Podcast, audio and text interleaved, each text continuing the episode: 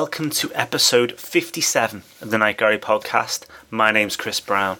It is a dark and cold night in Liverpool tonight, so perfect conditions to be entering into the Night Gallery. Tonight's story is The Painted Mirror, however, which is slightly lighter in tone, possibly, than these uh, chilly conditions would suggest. It is the second story from episode 13 of season 2. It's written and directed by Gene Kearney and based on a short story by Donald Wandrei. We, all of us, have a kind of fascination for mirrors. There's a most appealing mystery to what is on the other side of the looking glass. And occasionally we turn into Alice. Our last selection in tonight's gallery, a very special looking glass, and it's called The Painted Mirror. Our story is a start with a man called Frank Standish, who's played by Arthur O'Connell. His shop, an antique shop, is a place that has seen far better days, and it's certainly not helped by a person he has gone into business with. And Miss Moore, played wonderfully by Zsa Zsa Gabor. Miss Moore has gone into business basically, obviously, for the location and is trying to put to push Frank out. Her idea of how to sell is very different to our aging antique seller. Um, Frank likes to sit in the back, work on buffeting and work making his the antiques good for for sale, whereas Miss Moore is far more brash. She has loud music playing. She is painting things pink and blue and girly and trying to sell clothes to her customers. Um, we see her setting up a thing that makes a noise when people walk in, much to the irritation of Frank. There is a cat that appears to dislike him, and a dog which seems to think that barking is the best way to communicate. And not only that, on the, the, she has an LP player constantly churning out really loud and quite obnoxious music. It is all a bit cheesy and nasty and really grating for our man Frank. But Frank is unfortunate in the sense that he needs money.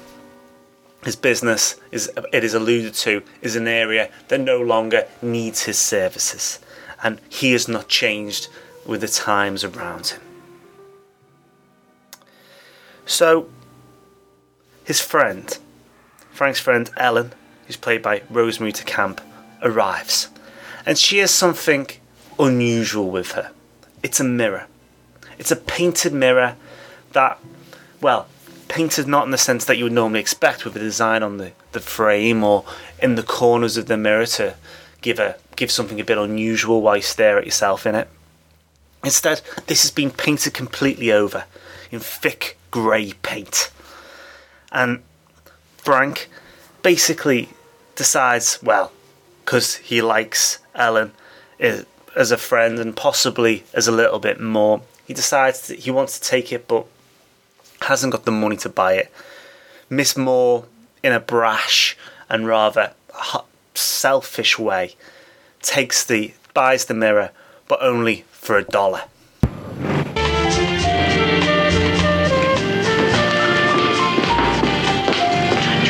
said to me again.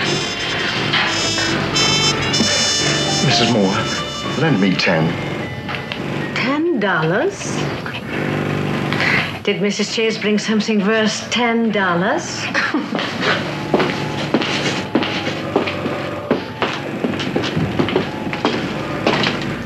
we are not referring to this. A delightful frame and an excellent mirror beneath that paint, no doubt. I have collectors, people who love beauty. One phone call. And... Maybe ten years ago, but not now. Not in this part of town.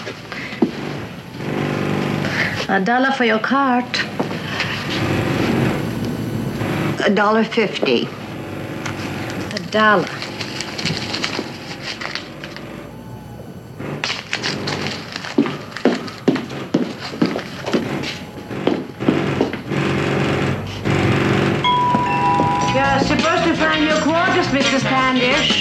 Remember?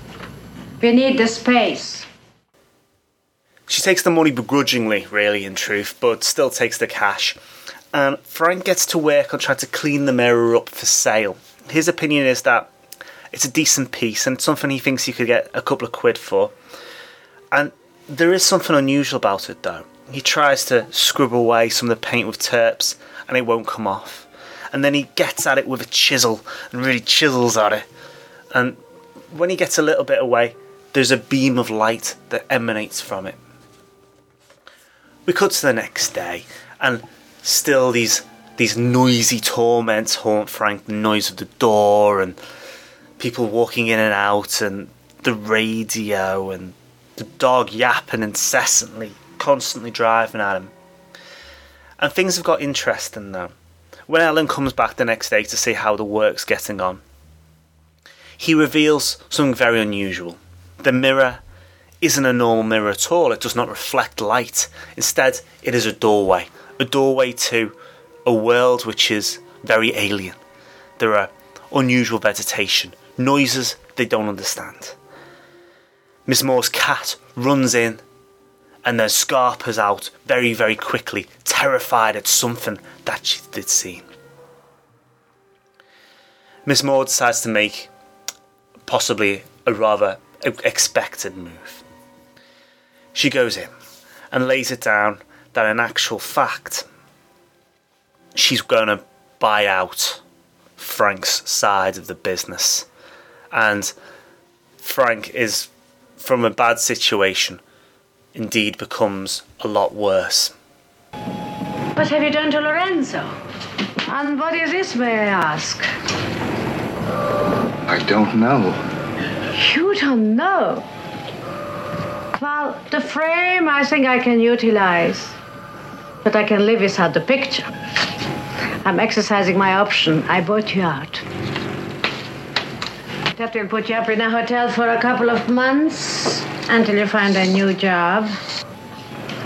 It appears I'm not the businessman I imagined myself to be. We get some bright lights up there and knock this wall out. Fix up the whole room. Frank, I like this room. Oh, I'll find a place. Suitable employment, though, uh, will take a little doing at my age. Ellen has an idea, gives a little look to our man Frank, grabs one of the dog's rubber balls, and then throws it through the mirror into the other world. The dog sprints after him. Miss Moore discovers what's happened and chases after the dog into the other world. And then we discover exactly what it is. This is a doorway back in time to a world of dinosaurs, a lost world almost.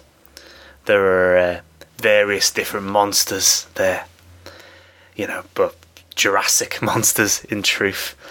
And these monsters, um, we discover while she's trying to find the dog, uh, are more than interested in a tasty morsel of Miss Moore.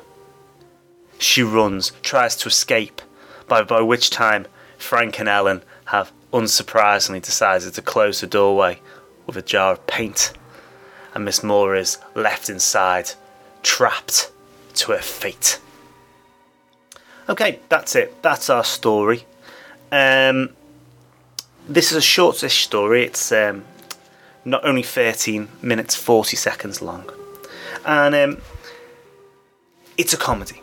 Not really that you guessed that from my description. I think I've not really injected much of the humour from that story, but um, I think the reason for that is because it's really rather silly rather than you know with lots of jokes thrown in.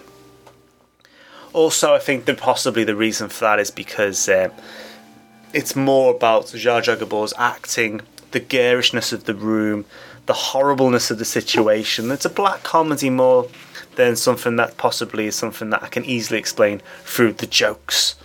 And I think that probably works more to the story's credit than most times with Night Gallery, which tries a rather ham-fisted gag, particularly with the shorter stories.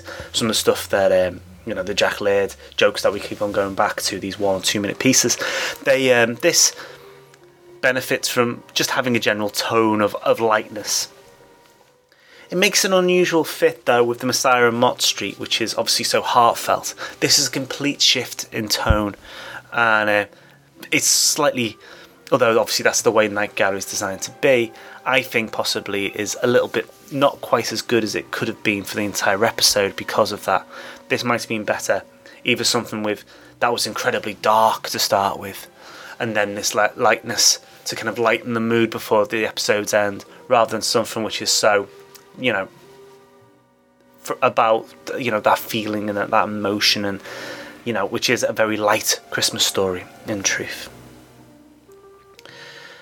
Um, I think also part of the reason why the uh, the story isn't you know from my description of it isn't very funny apart from the fact that I'm not that obviously I'm not the biggest comedian in the world is because it's uh, Donald Wandrell's uh, Wandrei sorry on Wandrei's um, original story wasn't a light comedy. It was uh, a little bit bleaker, a little bit darker. Gene Kearney lights in that mood.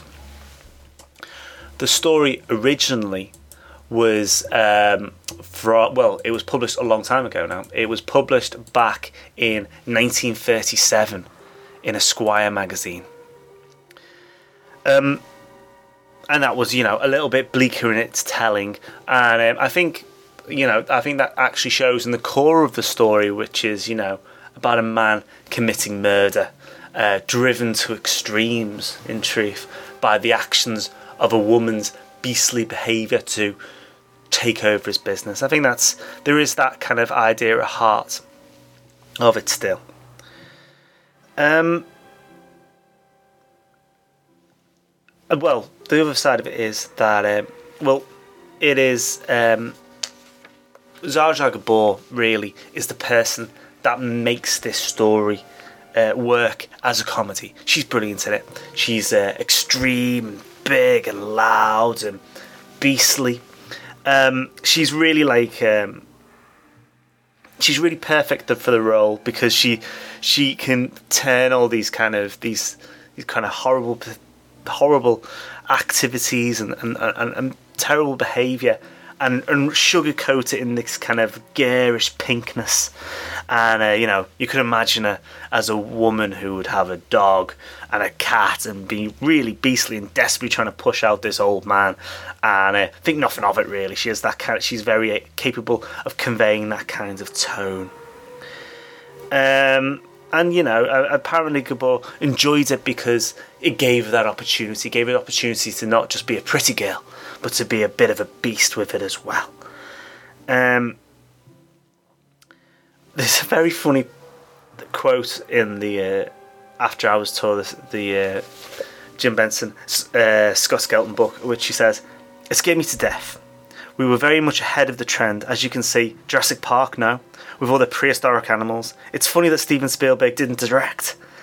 And I think um, she possibly is saying that with a little bit of tongue in cheek because what I haven't mentioned is how absolutely diabolical the special effects are in this story.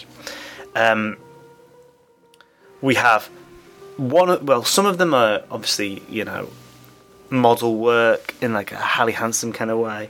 Like I mentioned the Lost World, and when I'm talking about the Lost World, I'm not talking about the Jurassic Park sequel. I'm talking about, you know, the the old 1950s film. That kind of idea, you know, cheap uh, model work for B movies. It has that feel.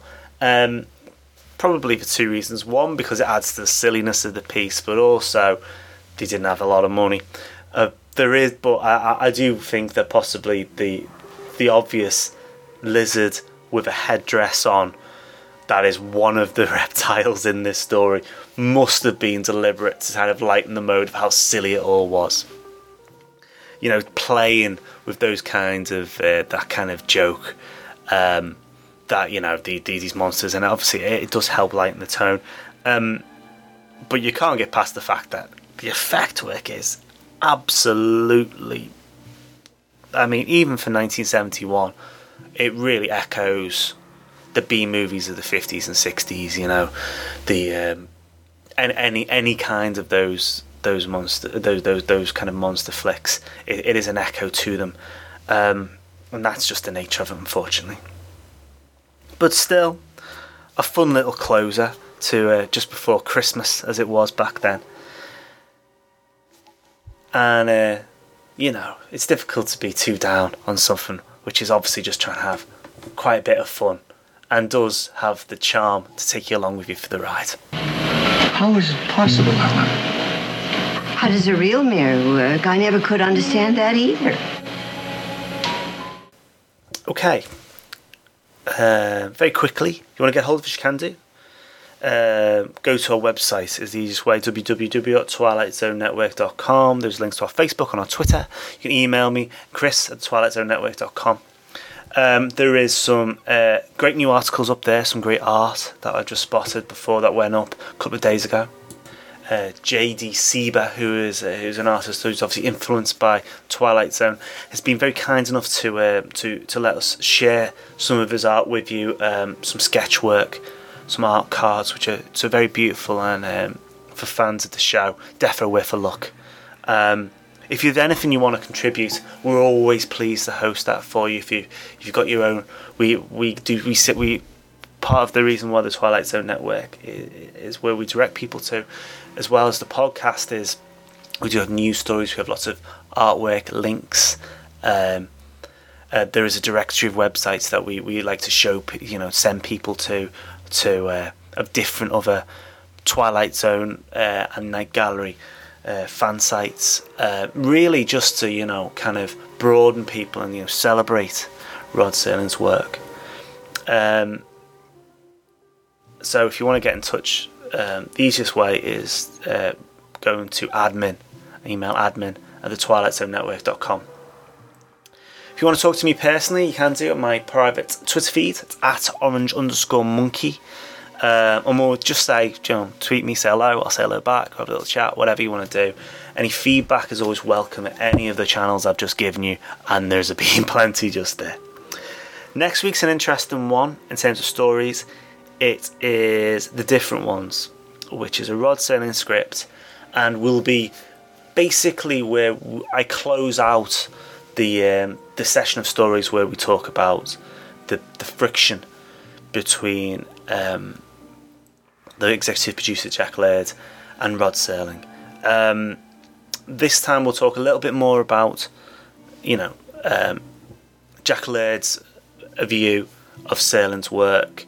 Um, just you know, I mean, I, I, I do criticise some of what Laird did quite a lot, um, but you know, he had a point of view in terms of why he changed stuff for Serling, and we do know some of those reasons, although they did keep a very united front.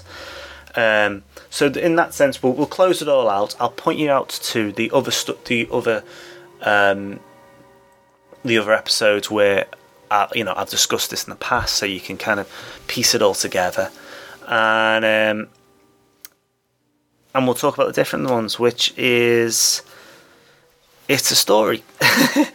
we'll deal with it. There's some great stuff coming up, um, and you know the different ones is at their very least an interesting story with a with a story behind it as well.